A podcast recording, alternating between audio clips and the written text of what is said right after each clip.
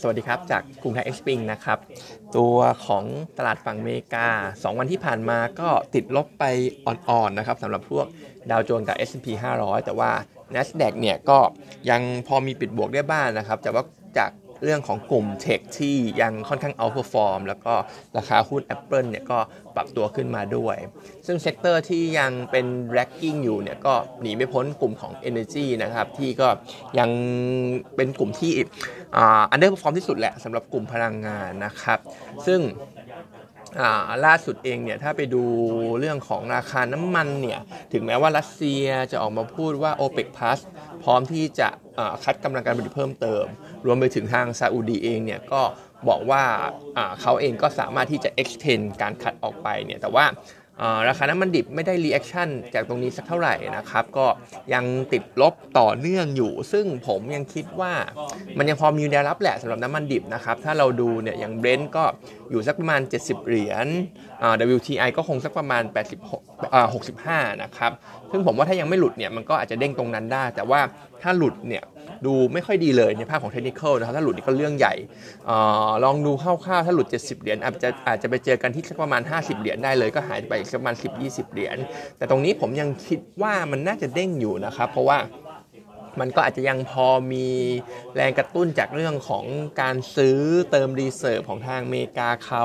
รวมไปถึงการคาดหวัง demand ที่อาจจะเพิ่มขึ้นจากจีนในปีหน้าด้วยนะครับ เพราะฉะนั้นตอนนี้ใจยังคิดว่าน้ำมันดิบมันก็คงลงไปแตะแนวรับแหละ แต่ว่าก็คงจะเด้งได้ในที่ประมาณ 70 เหรียญสำหรับเบรนท์คงไม่ได้หลุดนะครับ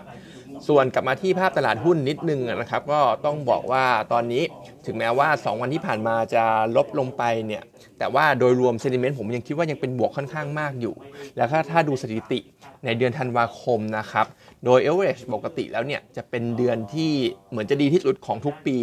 แล้วก็โอกาสที่จะปิดบวกได้เนี่ยมีมากถึง 70 78-80%เลยสำหรับเดือนธันวาคมแบบนี้นะครับ แล้วก็ average return เนี่ยอยู่สักประมาณ 2.2%ด้วย เพราะฉะนั้นก็คิดว่า sentiment ยังดีอยู่ บวกกับภาพความโดวิชที่ก็มีต่อเนื่องนะครับ วันก่อนบอกไปแล้วว่า แบงก์ออฟอเมริกาให้เป้าอ่า S&P 500 ปีหน้าที่ประมาณ 5,000 จุด ล่าสุดก็ไอพวกตัวเลขเศรษฐกิจต่างๆ อาทิตย์นี้ก็เหมือนจะเป็นใจต่อเนื่องนะครับ มีตัวของโจหรือว่าเกี่ยวกับการจ้างงานเนี่ยออกมาต่ำกว่าคาดด้วย ซึ่งโจเนี่ยถึงแม้จะต่ำกว่าคาด แต่ว่าอาจจะเป็นตัวเลขที่นักลงทุนยังไม่ได้ให้น้ำหนักอะไรมากนักนะครับ เดี๋ยวไปตามดูพวก ADP แล้วก็ดูพวกนอนฟาร์มต่อกันอีกทีหนึ่งในช่วงปลายสัปดาห์ ซึ่งถ้าออกมาต่ำกว่าคาดแบบโจแบบเนี้ยก็คิดว่า sentiment เนี่ย บวกแน่นอนแหละสำหรับความโดวิชที่ยังลงเหลืออยู่แบบที่ที่ยังหล่อเลี้ยงตลาดอยู่แบบนี้นะครับ อื่นๆก็จะมีอ๋อลืมเรื่องของโอกาสนิดนึงนะครับ ก็ตอนนี้ความโดวิชเพิ่มขึ้นอีกนะครับ เพราะว่าคนคาดหวังว่าจะคัดดอกเบี้ยกันในเดือนมีนาคมเลยนะครับ ซึ่งความน่าจะเป็นก็คือประมาณทัก 56%เลย พุ่งขึ้นมาเยอะเหมือนกันนะครับ เพราะฉะนั้นปีหน้าเทรดเดอร์เองเนี่ยคาดหวังว่าจะมีการคัดดอกเบี้ยกัน 5 ครั้งแล้วนะครับ ไม่ใช่แค่ 4 ครั้งนะครับ ส่วนจีนก็มีเรื่องของไคซิน PMI นะครับปรับตัวขึ้นเป็น 51.5 ในเดือนโนเวม ber จากเดิมเนี่ย 50.4 นะครับแล้วก็จากเดือน 9 50.2 เพราะฉะนั้นเนี่ยก็ฟื้นตัวตามลำดับแต่เป็นในลักษณะที่ค่อยเป็นค่อยไปนะครับสำหรับในจีนเขาเจะมีเรื่องลบนิดหน่อยก็คือถูก Moody's downgrade สำหรับตัวจีนนะครับเพราะว่า Moody's เนี่ยก็ให้เหตุผล downgrade เนี่ยจาก stable ลงไปเป็นเอาเป็น negative นะครับอตอนนี้ก็ 1A อยู่สำหรับที่จีนให้เหตุผลเรื่องของพวกเศรษฐกิจปีหน้าอาจจะโตต่ำกว่าคาด รวมถึงหนี้ภาคอสังหา แล้วก็เงินในการใช้จ่ายสถานการณ์คลังในการ stimulus ต่างๆมาตรการช่วยเหลือต่างๆเนี่ยก็จะเป็นชุดตัวทำให้ฐานะการคลังของจีนเนี่ยดูอ่อนแอก็เลยมีการ downgrade ออกมา แต่ว่าเหมือนตลาดหุ้นก็ไม่ได้ react จากตรงนี้สักเท่าไหร่นะครับ มาที่บ้านเรานะครับเมื่อวันจันทร์เนี่ยฝรั่งซื้อไปประมาณ 800ไอ้970 980นะครับ NVDR ก็ยังไม่ได้มีกลุ่มไหนเป็นโฟกัสพิเศษ ข่าวอื่น ๆ ในบ้านเราก็อาจจะมีเครดิตบูโรยังออกมาเตือนเรื่องของหนี้เสียในกลุ่มของเช่าซื้อรถยนต์อยู่นะครับ โดยล่าสุดเนี่ยก็ให้โฟกัสไปที่พวก sector EV ด้วย เพราะ EV เขาบอกว่ามูลค่าเนี่ยมันลดลงเร็ว กว่าตัวของอรถยนต์แบบเครื่องยนต์สันดาปนะครับ ก็ยังเป็นอะไรที่ยังน่ากังวลอยู่แหละใน sector นี้จะมีเรื่องของยอดส่งออกข้าว ปีนี้ปริมาณเนี่ยเราก็น่าจะโตขึ้นจากปีที่แล้วนะครับเขาคาดการณ์ 8.6 8.7 ล้านตัน เทียบกับปีที่แล้วเนี่ย 7.7 เพราะฉะนั้นก็โตขึ้นมาเกือบล้านตันเลย อันนี้ก็น่าจะดีต่อเรื่องของ farm income ในภาวะที่ราคาข้าวก็ดีปริมาณข้าวก็ดีด้วยเช่นกัน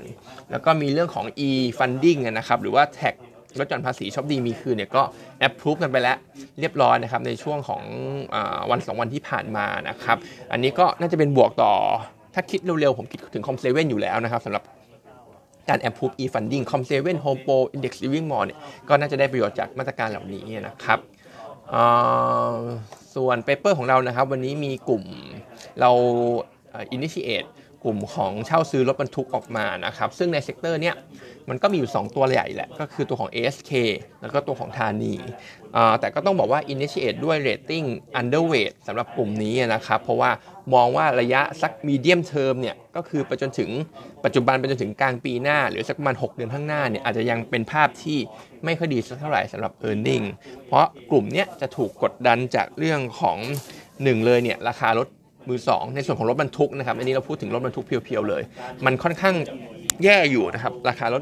ยึดมือสองรถบรรทุกเนี่ยมันค่อนข้างแย่อยู่ 2 เรื่องของดีมาการขอสินเชื่ออะไรก็ต่ำลงนะครับแล้วก็ 3 เองเนี่ยเรื่องของดอกเบี้ยที่ปรับเพิ่มสูงขึ้นขอสัมพันธ์สูงขึ้น แต่ว่าโลนยิวเท่าเดิมนะครับเพราะการแข่งขันเนี่ยมันค่อนข้างเยอะก็เลยทำให้การการปรับโลนยิวปรับขึ้นไม่ได้ เพราะฉะนั้นเนี่ยทำให้เรื่องของนิมอะไรพวกเนี้ยก็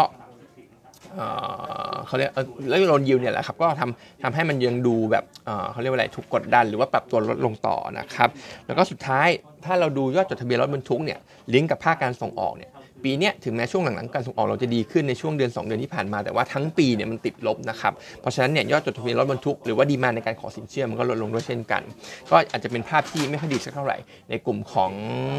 เช่าซื้อรถบรรทุก ณปัจจุบันไปจนถึงกลางปีหน้าเลยนะครับ